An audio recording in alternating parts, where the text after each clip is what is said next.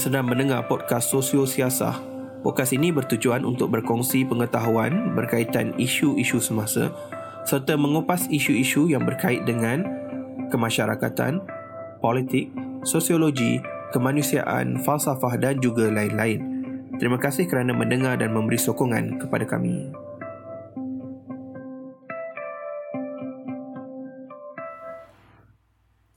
Bismillahirrahmanirrahim. Assalamualaikum warahmatullahi wabarakatuh dan salam sejahtera.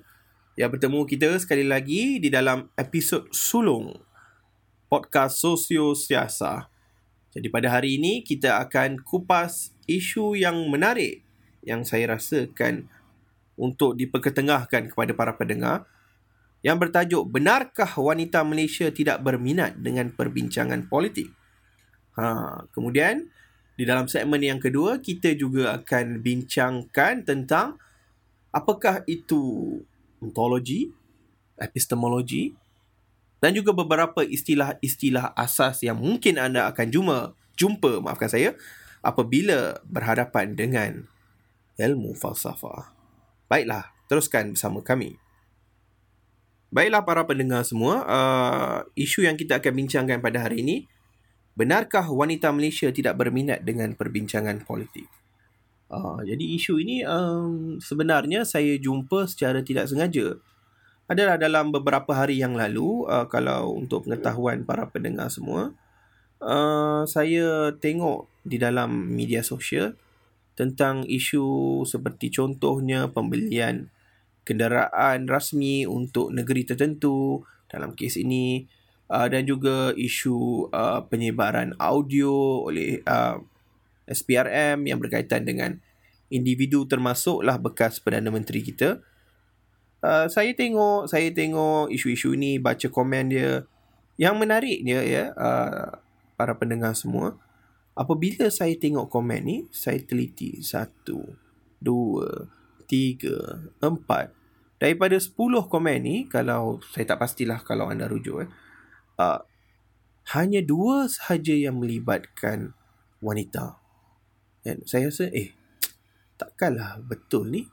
Uh, mula-mula saya tengok yang isu yang berkaitan dengan uh, pembelian kenderaan rasmi oleh Kerajaan Negeri Kelantan tu. Saya tengok semua komentarnya lelaki.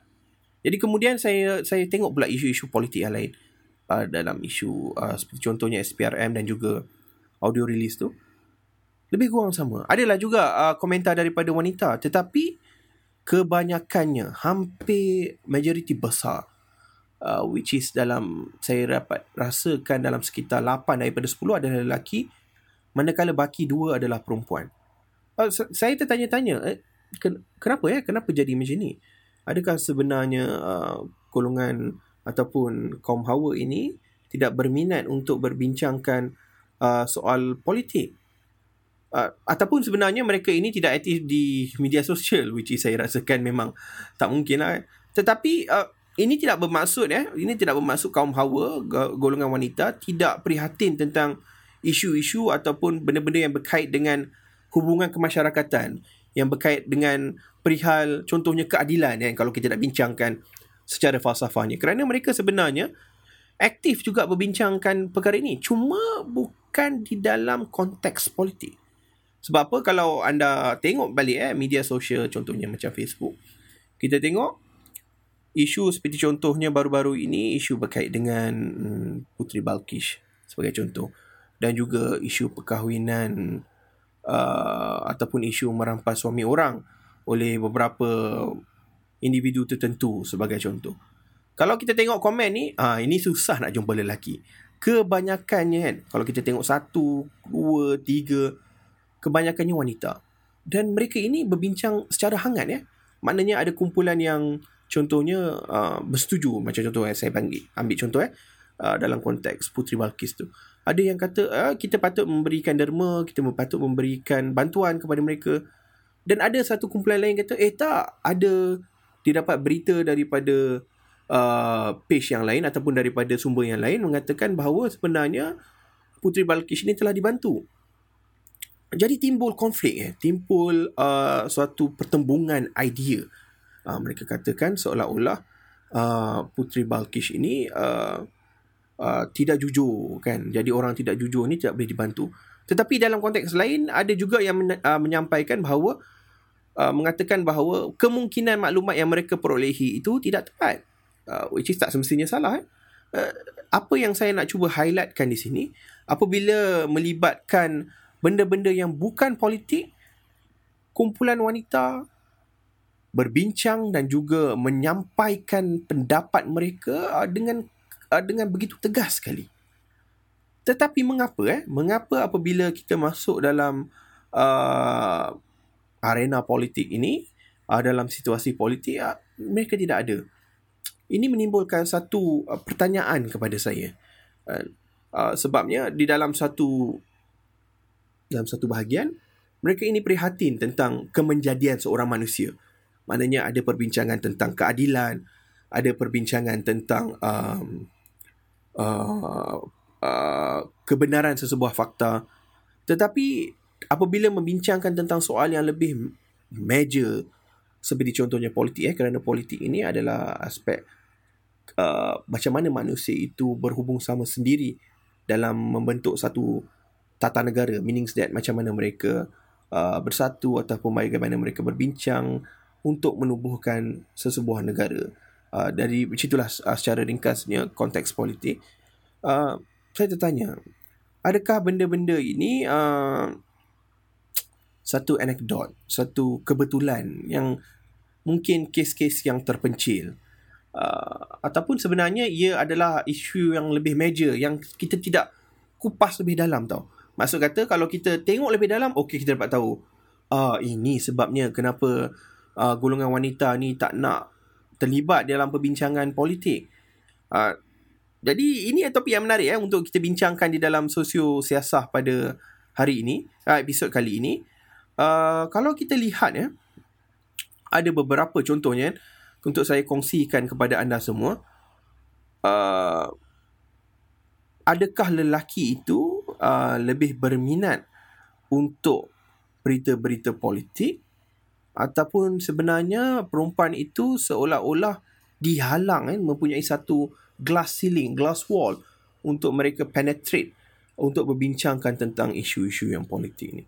Uh, satu kajian yang saya untuk uh, menarik untuk saya ketengahkan kepada anda semua yang mana dilakukan oleh Umu Atiyah Ahmad Zakwan, uh, Muhammad Azizuddin Muhammad Sani, Norehan Abdullah, Zarini Azmi yang bertajuk artikel ni How did we choose understanding the northern female voting behaviour in Malaysia in the 14 general election? Mana kata uh, pilihan raya umum yang lalu.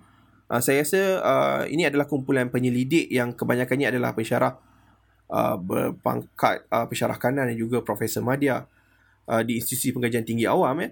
uh, link ni saya ada uh, sertakan sekali di dalam deskripsi untuk anda rujuk kemudian kalau kita tengok dapatan daripada kajian ini uh, dikatakan bahawa uh, dia seolah-olah menyokong tau uh, isu yang wanita ni tak berapa minat sangat tentang isu-isu politik.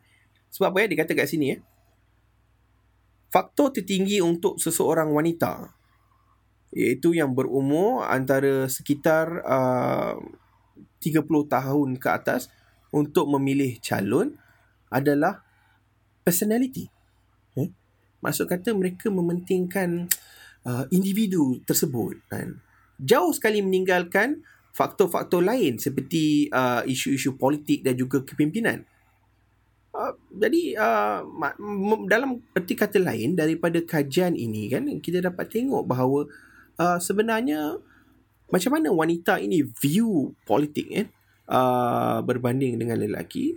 Apabila mereka mencapai umur tertentu seperti mana yang dalam kajian ini uh, mereka seolah-olah tak nak berfikir mereka rasakan rumit untuk berfikir benda-benda politik ni sebab ialah isu-isunya pun uh, berulang uh, dan kadang-kala uh, begitu berat untuk difikirkan.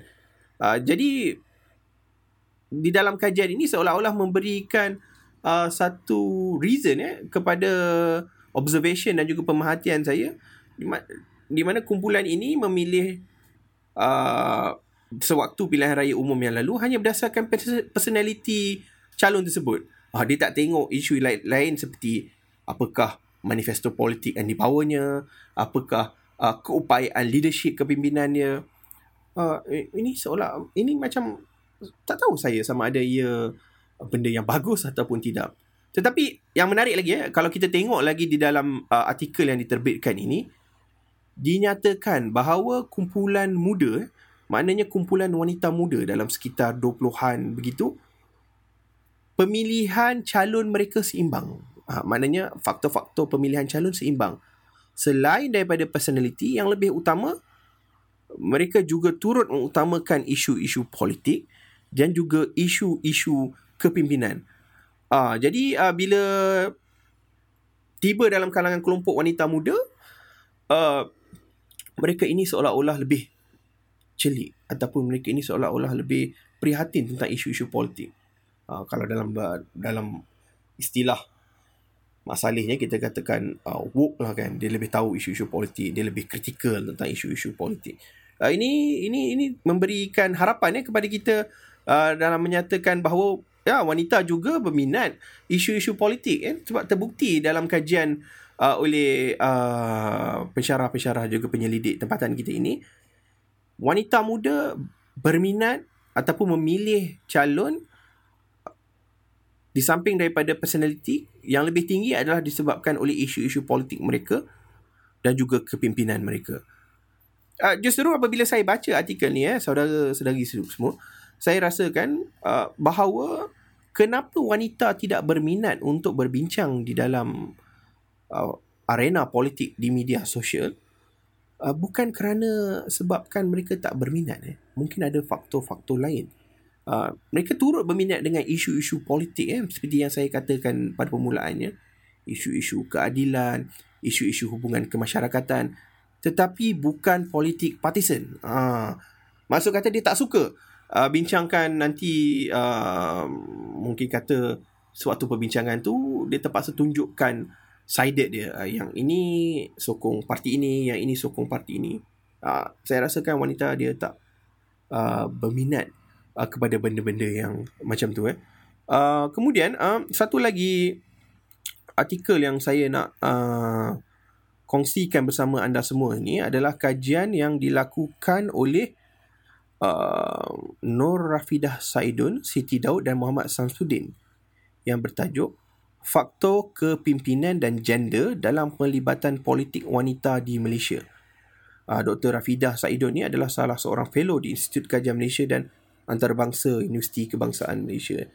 Menarik eh sebab apa?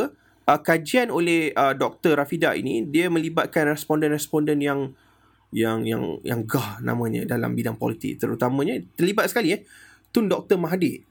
Maafkan saya. Kajian ini dilakukan sebelum Tun menjadi kembali Perdana Menteri. Uh, jadi uh, maklum balas yang dibuat ataupun respons oleh Tun ini sebelum beliau kembali menjadi Perdana Menteri yang uh, ketujuh ya tak silap saya sekarang ini. Uh, kemudian uh, ada juga uh, selain itu uh, Tan Sri Sanusi Junin, Tan Sri Rafida Aziz, Profesor Dr. Nik Safia Karim, Datuk Seri Wan Azizah, Tara Sakok dan juga beberapa orang lagi. Link untuk artikel ini saya sertakan di mana link untuk artikel yang pertamanya di dalam deskripsi. Um, menarik eh? Sebab dia ada banyak eh, kalau anda tengok artikel tu dia ada respons. Tu Mahathir ada bagi respons uh, Datuk Seri Wan Datin Seri ketika itu Datuk Seri ke Datuk Seri? Saya tak pasti.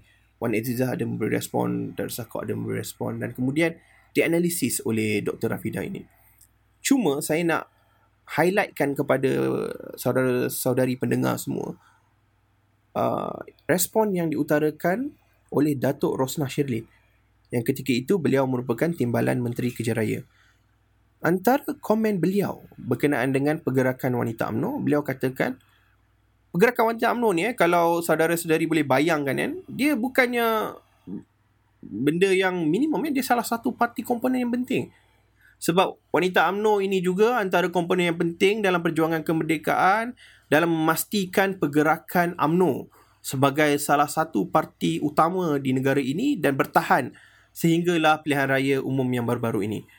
Kata beliau, uh, pergerakan ataupun wanita-wanita di dalam UMNO ini hanya selesa menjadi sayap. Uh, dalam erti kata lain ni, mereka ini seolah-olah uh, dia tak mahu berada di pucuk pimpinan yang paling hadapan. Mereka tidak mahu menjadi nahoda. Uh, mereka hanya selesa untuk menjadi uh, kelasi-kelasi yang membantu untuk menggerakkan bahtera tersebut. Uh, tidak hairan jugalah kan uh, kalau kita tengok kan benda ini uh, memberikan gambaran eh, se- seolah-olah ada something yang menyekat macam saya katakan sebelum ni adakah glass wall ataupun ceiling yang menghalang daripada wanita-wanita ini berbincang tentang isu-isu politik especially yang melibatkan politik-politik partisan ya. Uh, dan dalam kajian yang sama juga kajian ini menunjukkan bahawa isu patriarki oh ini isu yang utama disebut oleh dalam ada 15 responden dalam kesemua respons oleh respondents mereka menyatakan tentang isu yang berkait dengan patriarki. Ha, di samping itu faktor-faktor yang lain yang dominan dan turut diulang sebut oleh respondents ini diskriminasi sosial, uh, sosialisasi uh, juga merupakan antara faktor-faktor yang dominan yang disebut.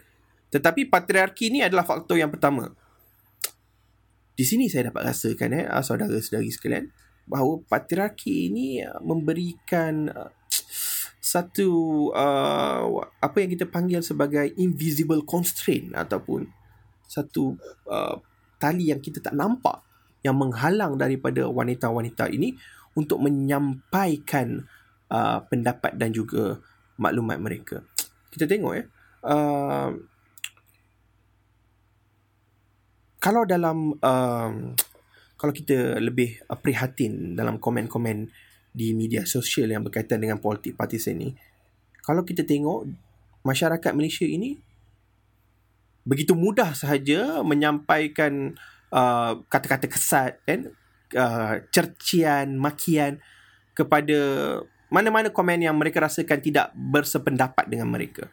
Uh, dan ini seolah-olah uh, menghalang daripada komen-komen yang rasional untuk perbincangan yang lebih matang untuk diadakan.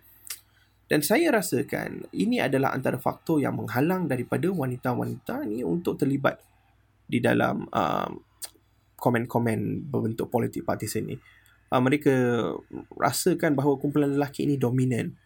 Dan apabila kumpulan lelaki ini dominan, uh, mereka memper, mempamerkan uh, ke- keadaan patriarki mereka Uh, dan menghalang mereka daripada untuk menyampaikan untuk bersifat lebih berani untuk menyampaikan pendapat ya kelompok wanita ini. Uh, uh, dan uh, ini bukan je isu yang yang yang yang berlaku di Malaysia ya. Uh, ini juga melibatkan isu global ya. Uh, di mana masalah patriarki ini telah mengganggu untuk um, apa emansipasi kan? Uh, emansipasi maknanya keupayaan untuk membangunkan diri sendiri. Dia menghalang dia meletakkan seolah-olah satu halangan macam saya kata tadi invisible constraint. Jadi mereka tidak berani untuk bersuara. Terutama di dalam platform yang didominasi maafkan saya didominasi oleh kumpulan lelaki. Uh, mereka terutama lelaki ini dia dia bersifat ya mungkin di antara lelaki saya sendiri selaku lelaki kadang-kadang di antara kami uh, kita ni lebih bersifat uh, transparent. Ada ketikanya kita ni uh, main cakap je tanpa mem- mem- memikirkan tentang uh, uh, kesan ataupun apa uh, maklum balas daripada percakapan kita ini. Dan ini menghalang wanita tersebut kan. Uh, mereka tidak mahu dalam uh, dalam diri mereka dibebani maafkan saya sekali lagi dibebani oleh perasaan uh, ataupun rasa tidak sedap hati apabila dicerca dan dimaki tersebut kan. Dan bagi saya lah, bagi saya berdasarkan pendapat dan juga pandangan saya, inilah yang menghalang daripada kumpulan wanita tersebut untuk terlibat dengan lebih aktif di dalam perbincangan politik partisan kita. Uh, tidak hairan eh uh, sebab uh, saya juga sempat uh, bertanya kepada uh, beberapa orang wanita ya tentang perkara ini uh, saya dapati antara komen mereka saya tanya saya tanya uh, kenapa wanita di Malaysia ini lebih suka untuk komen isu rumah tangga terutama soal suami kahwin lain uh, dan dia tidak berminat lebih soal politik dan sosial Dan antara maklum balas kan daripada kumpulan beberapa orang wanita yang saya tanya ini, mereka mengatakan bahawa uh, hidup mereka ini sudah cukup sibuk. Mana kata dari pagi uh, mereka yang berkejaya terutamanya mereka terpaksa uh, menghabiskan satu per tiga daripada uh, waktu seharian mereka untuk bekerja. Kemudian hampir uh, separuh lagi eh, which is katalah mereka kerja 8 jam jadi ada 16 jam 8 jam lagi untuk tidur. Mana tinggal 8 jam sahaja di rumah. Jadi separuh daripada 8 jam itu dihabiskan untuk rumah tangga. Memasak mengemas menjaga anak.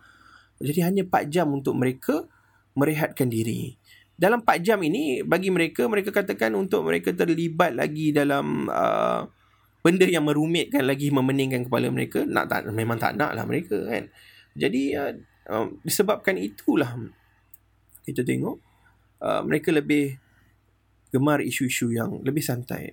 Eh, mungkin kita rasakan santai tapi sebenarnya bukan santai sebab perbincangan mereka ini di dalam topik-topik yang bagi lelaki lah kita rasakan santai adalah sebenarnya begitu intens. Uh, contohnya dalam isu suami kahwin lain. Saya tanya lagi kan ada ke, ada kesempatan untuk saya tanya kenapa suka sangat komen ataupun suka sangat memberikan justification tentang dalam isu uh, suami kahwin lagi ni. Uh, jawapan beberapa wanita ini mudah saja sebab isu ini isu yang sensitif.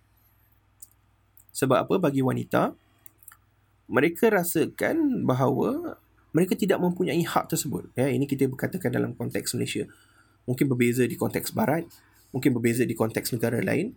Ini kita ceritakan dalam konteks negara Malaysia mereka rasakan mereka tidak mempunyai hak di dalam aspek tersebut. Meaning bermaksud lelaki mungkin mempunyai hak seperti yang diwartakan dalam agama kan dalam agama Islam sebagai contohnya untuk kahwin lebih daripada satu wanita Melayu eh kita konteks lagi lebih dalam lagi wanita Melayu manakala wanita Melayu tidak mempunyai hak tersebut apabila mereka berkahwin dengan seseorang lelaki tersebut maka uh, mereka akan berterusan kalau tidak berlaku perceraian ya sehingga mati. Tidak seperti lelaki katalah dia dah kahwin satu, mungkin mereka mempunyai hak untuk tambah lagi cawangan yang kita panggil, yang kedua, ketiga, keempat. Uh, jadi disebabkan oleh kekangan tersebut, benda ini menjadi satu benda yang sensitif.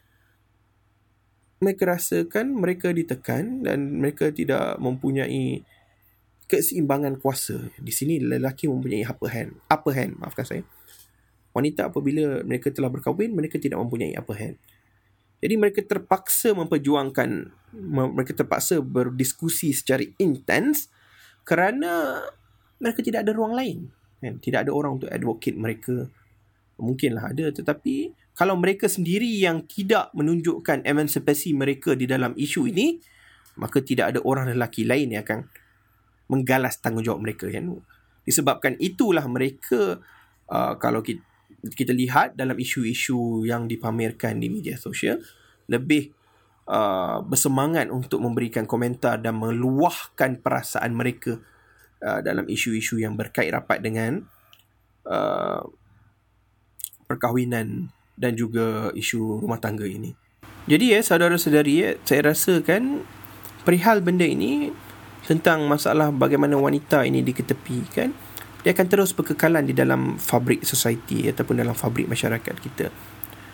Kita perlukan uh, seseorang untuk ataupun kita perlukan kelompok-kelompok ini lebih bersifat uh, lebih lantang untuk memperjuangkan nasib supaya nanti uh, di dalam platform demokrasi masyarakat kita tidak didominasi oleh gender-gender tertentu dalam konteks ini lelaki saja.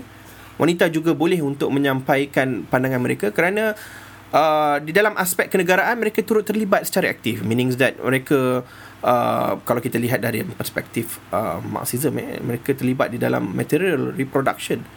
Mereka merupakan buruh yang begitu uh, aktif terlibat di dalam uh, meningkatkan keupayaan negara.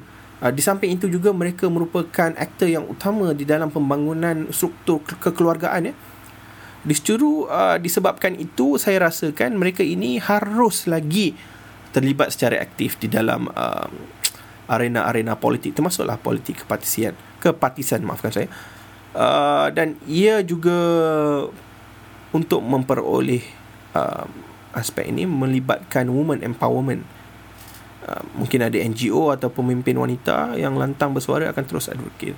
Cumanya saya rasakan apabila membacakan uh, artikel pertama tadi ada sedikit harapan kepada saya kerana kumpulan wanita yang berusia uh, muda ini uh, mereka mem- mem- menampakkan keinginan kan. Jadi mereka tidak orang kata mudah saja macam ambil personality. Okey kita tengok orang ni handsome ke, cakap dia baik ke, ada retorik sikit, okay, kita pilih pemimpin tak. Mereka lebih kritikal, mereka tengok isu-isu politik, mereka tengok keupayaan kepimpinan. Tetapi uh, dalam melihat ini saya berhati-hati ya. Saya takut nanti apabila mereka telah masuk ke alam rumah tangga, mereka berhadapan dengan cabaran-cabaran lain, uh, keazaman mereka itu akan menurun. Uh, jadi saya harapkanlah benda-benda itu tidak berlaku.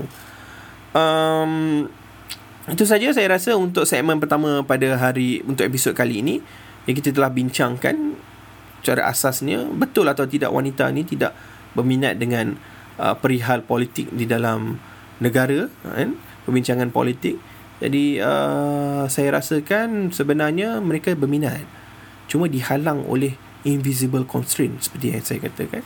Dan invisible constraint ini uh, memang jelas eh. Macam contoh artikel kedua tu katakan ada masalah patriarki diskriminasi yang membelenggu kan, kumpulan wanita. Uh, bagaimana pula dengan pendapat anda tentang isu ini? Mungkin anda bersetuju mungkin anda tak bersetuju Uh, kalau anda rasa ada pendapat lain kan, bolehkan sahaja hantar kepada email kami di Sosio Siasa akan saya sertakan dalam deskripsi. Uh, mungkin juga anda juga ingin menambah sebarang cadangan soalan. Uh, saya seperti yang saya katakan dalam episod pendahuluan, kita mungkin dalam peringkat permulaan pembinaan podcast ini, saya juga akan cuba untuk bangunkan page di Facebook dan juga Instagram yang mana kita cuba akan kongsikan benda-benda yang berkait dengan isu-isu politik, kekeluargaan, kemasyarakatan kan uh, supaya engagement kepada pendengar-pendengar itu lebih dekat. Uh, untuk segmen yang kedua kita akan bincangkan seperti yang saya katakan sebentar tadi apakah itu istilah-istilah asas apabila anda berhadapan dengan uh, ilmu-ilmu falsafah seperti ontologi, epistemologi. Eh, sikit sebanyak ini memberikan gambaran kepada anda supaya anda lebih berminat untuk mendalami benda uh, ilmu-ilmu dan juga pengetahuan ini. Ya. Terima kasih untuk segmen pertama kita jumpa di segmen seterusnya. Assalamualaikum dan selamat sejahtera.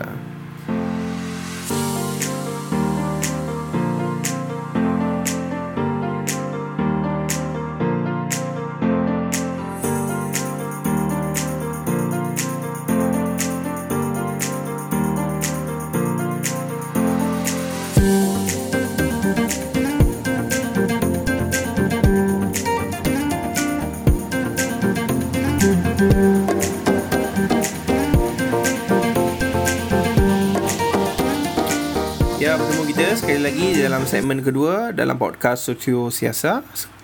Uh, podcast ini seperti uh, yang telah saya janjikan pada episod yang permulaan, kita selain kita bincang isu-isu semasa, saya juga akan kongsikan serba sedikit secara asas ya, uh, ilmu-ilmu yang berkait dengan falsafah, politik, teori-teori sosiologi, uh, psikologi dan juga yang sekaitan dengannya kan.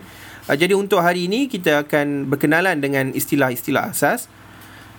Pernah tak kan saya nak tanya para pendengar saudara-saudari sekalian apabila kita tengok baca benda-benda yang berkait dengan falsafah ini berkait sama ada ya, falsafah barat yang moden ataupun falsafah Islam sendiri ada beberapa istilah-istilah yang kita rasakan macam alien dan asing kepada diri kita. Antara istilah-istilah yang sering kali digunakan adalah epistemologi, ontologi, semantik, kan? Dan beberapa lagi metafizik kan? Metafizik ni selalu saya dengar. Sintaks dan juga uh, beberapa istilah lain.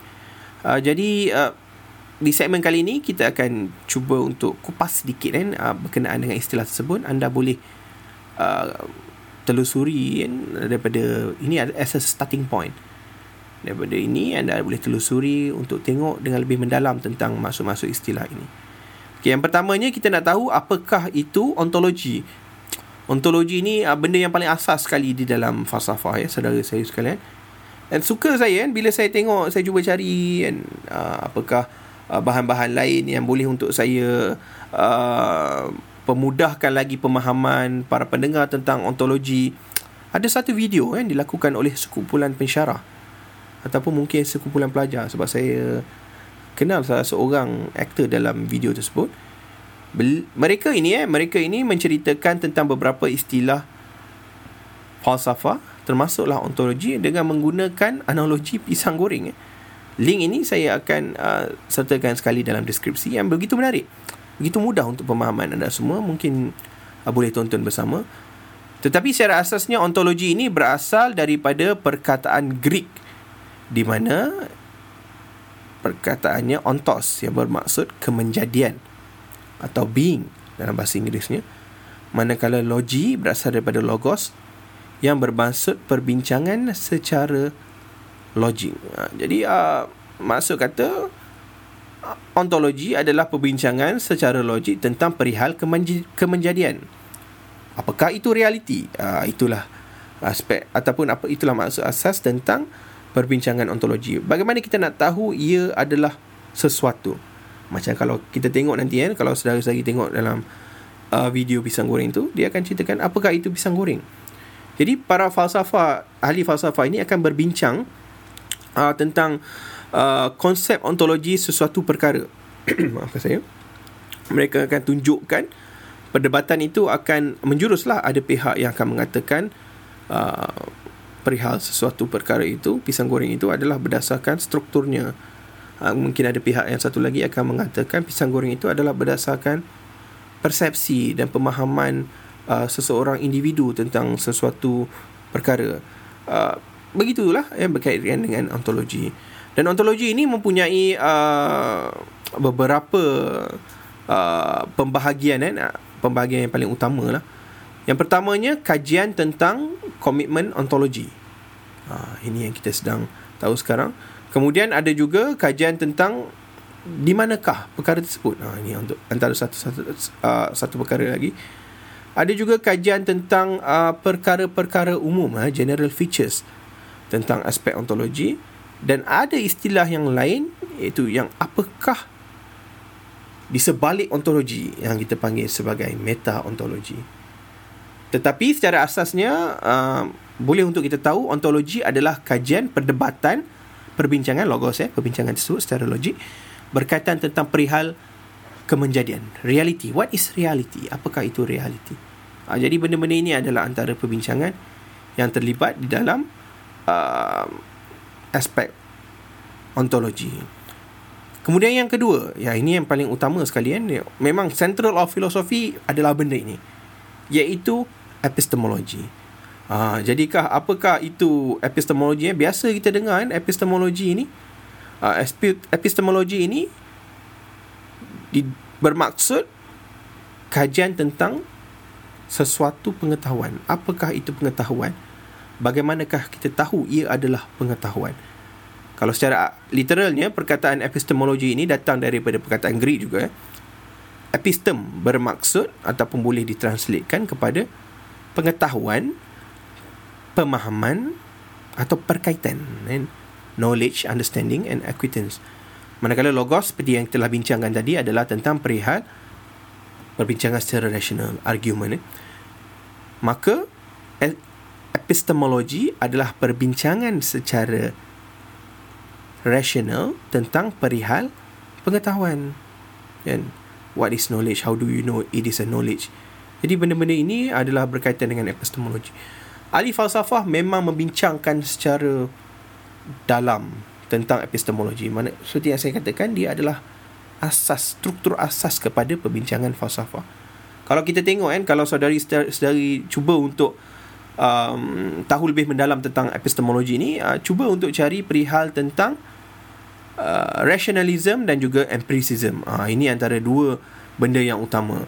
Di satu pihak iaitu rationalism mengatakan bahawa uh, sesuatu pengetahuan itu boleh untuk dibahaskan secara rasional eh, berdasarkan reason uh, sebab kan. dan suatu pihak lagi mengatakan sesuatu pengetahuan itu dibentuk berdasarkan uh, perasaan ataupun bagaimana kita merasai sesuatu perkara berdasarkan diri anda boleh tengok eh perbincangan antara empiricism dan juga uh, rationalism ini. Dan juga ada beberapa uh, cabang epistemologi yang lain dan saya percaya kalau anda datang daripada uh, kumpulan ataupun uh, pengajian yang melibatkan uh, sains dan teknologi anda berasal daripada kelas sains sewaktu ijazah anda ambil sewaktu di universiti anda ambil uh, ilmu-ilmu berkaitan dengan sains, teknologi, engineering, doktor dan sebagainya.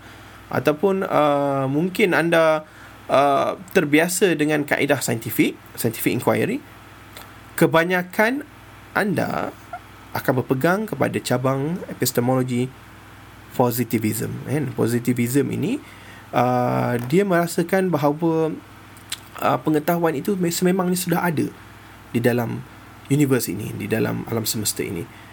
Tinggalnya kepada kita kepada ahli falsafah dan juga kepada anda semua yang mengkaji perkara tersebut untuk mengaitkan setiap satu cabang ilmu tersebut. Uh, to find the relationship. Uh, jadi positivism ni antara antara cabang epistemologi yang utama lah. Malah dia mendominasi dunia sekitar daripada kurun ke-17 meaning set daripada enlightenment age tu sampailah ke awal kurun ke-20 uh, bila kurun ke-20 ni uh, bila berlaku perang dunia uh, bila bila kita cerita tentang falsafah ini seronok kita kena kaitkan juga dengan sejarah dan kita boleh dapat tahu kenapa ia berlaku uh, dan boleh kita agakkan uh, kenapa cabang epistemologi itu uh, lebih subur di sekitar period-period tertentu. Uh, jadi uh, positivism ni dia subur daripada sekitar kurun ke-17 sampailah uh, kur, awal kurun yang ke-20 apabila habis perang dua perang dunia yang utama perang dunia pertama perang dunia kedua terutamanya dalam kalangan ahli falsafah uh, continental meaning that apabila sebut continental ni negara-negara macam Jerman Perancis uh, mereka lahir dengan cabang falsafah baru yang dipanggil sebagai post positivism meaning that uh, mereka mula mengkaji adakah dunia ini ada, ada benda lain selain daripada science inquiry semata-mata. Jadi anda boleh tengok benda-benda tersebut. Ataupun mungkin kita juga akan berbincang tentang perkara tersebut di dalam episod-episod yang mendatang. Itu epistemologi. Kajian berkaitan dengan pengetahuan. Uh, kemudian ada juga apa yang kita panggil sebagai metafizik. Uh, metafizik ni biasanya kita dengar. Kita kata keadaan metafizik sebagainya. Tetapi asasnya metafizik ni untuk pemahaman saudara-saudari sekalian ya. Uh, benda yang melampaui ataupun di sebalik keadaan fizikal. Uh, itu metafizik. Dan bahasa yang lebih mudahnya adalah falsafah. Kan? Apabila falsafah ni kita berbincangkan tentang perkara yang kognitif yang melibatkan pemikiran jauh melampaui perkara yang melibatkan fizikal. Sains fizikal fizikal anatomi seorang uh, manusia adalah tentang falsafah, tentang belief, kepercayaan tentang Tuhan, kepercayaan tentang kemenjadian sesuatu benda, uh, kepercayaan uh, tentang keadilan, moral filosofi sebagainya. Jadi itu berkait dengan metafizik. Kemudian istilah yang keempat yang biasa kita dengar adalah semantik. Uh, semantik ini berkaitan dengan bahasa. Uh, sebab apa? Uh, kebanyakan cabang pengajian tentang falsafah ini di peringkat awalan sehinggalah ke kurun ke-20 uh, uh, walaupun melibatkan language tetapi tidak banyak di difokuskan kepada uh, bahasa. Jadi apabila kurun ke-20 ni kita ada banyak tengok perbahasan tentang uh, ilmu falsafah yang berkaitan dengan bahasa dan ada antara terutamanya tentang semantik. Sebab apa? Perkataan ini boleh membawa dua maksud yang berbeza kan. Satu secara literal, secara linguistik yang utamanya. Yang keduanya secara semantik secara lebih dalaman kan macam contoh lah kan kalau kita ambil istilah pop yang kata uh, pisang lah rasa kan pisang. Kan pisang lah rasa sekarang kan. Jadi pisang tu secara asasnya adalah kalau kita tahu adalah buah-buahan. Jadi kenapa orang boleh rasa perkataan pisang? Kan? Apa sebenarnya rasa pisang tersebut kepada emosi dan juga keadaan diri? Ah inilah yang berkaitan dengan semantik. Dia dipengaruhi oleh budaya, oleh pengetahuan yang telah terbina. Uh, jadi apabila kita berbincang tentang semantik, kita berbincang tentang di sebalik maksud asas. Kan? Itu adalah semantik. Dan yang terakhir adalah uh, sintaks.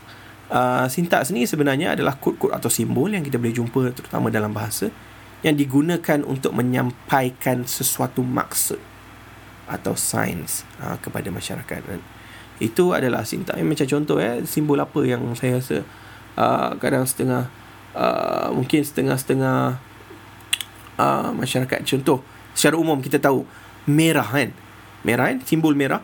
Kita gunakan sebagai keadaan untuk menggambarkan bahaya kan? Kita letakkan merah di lampu isyarat kita letakkan merah uh, di kawasan-kawasan yang yang berisiko tinggi untuk berlaku kemalangan. Jadi ia memberi satu gambaran kepada masyarakat bahawa apabila anda nampak tanda merah oh ini bahaya. Ha, jadi sintaks ni kita bercerita tentang simbol dan sign yang kita komunikasikan kepada masyarakat jadi lima istilah utama ini istilah asas yang anda akan biasa jumpa uh, di dalam uh, ilmu-ilmu falsafah bincangkan tentang pengetahuan. Dan mungkin kita akan sambung lagi.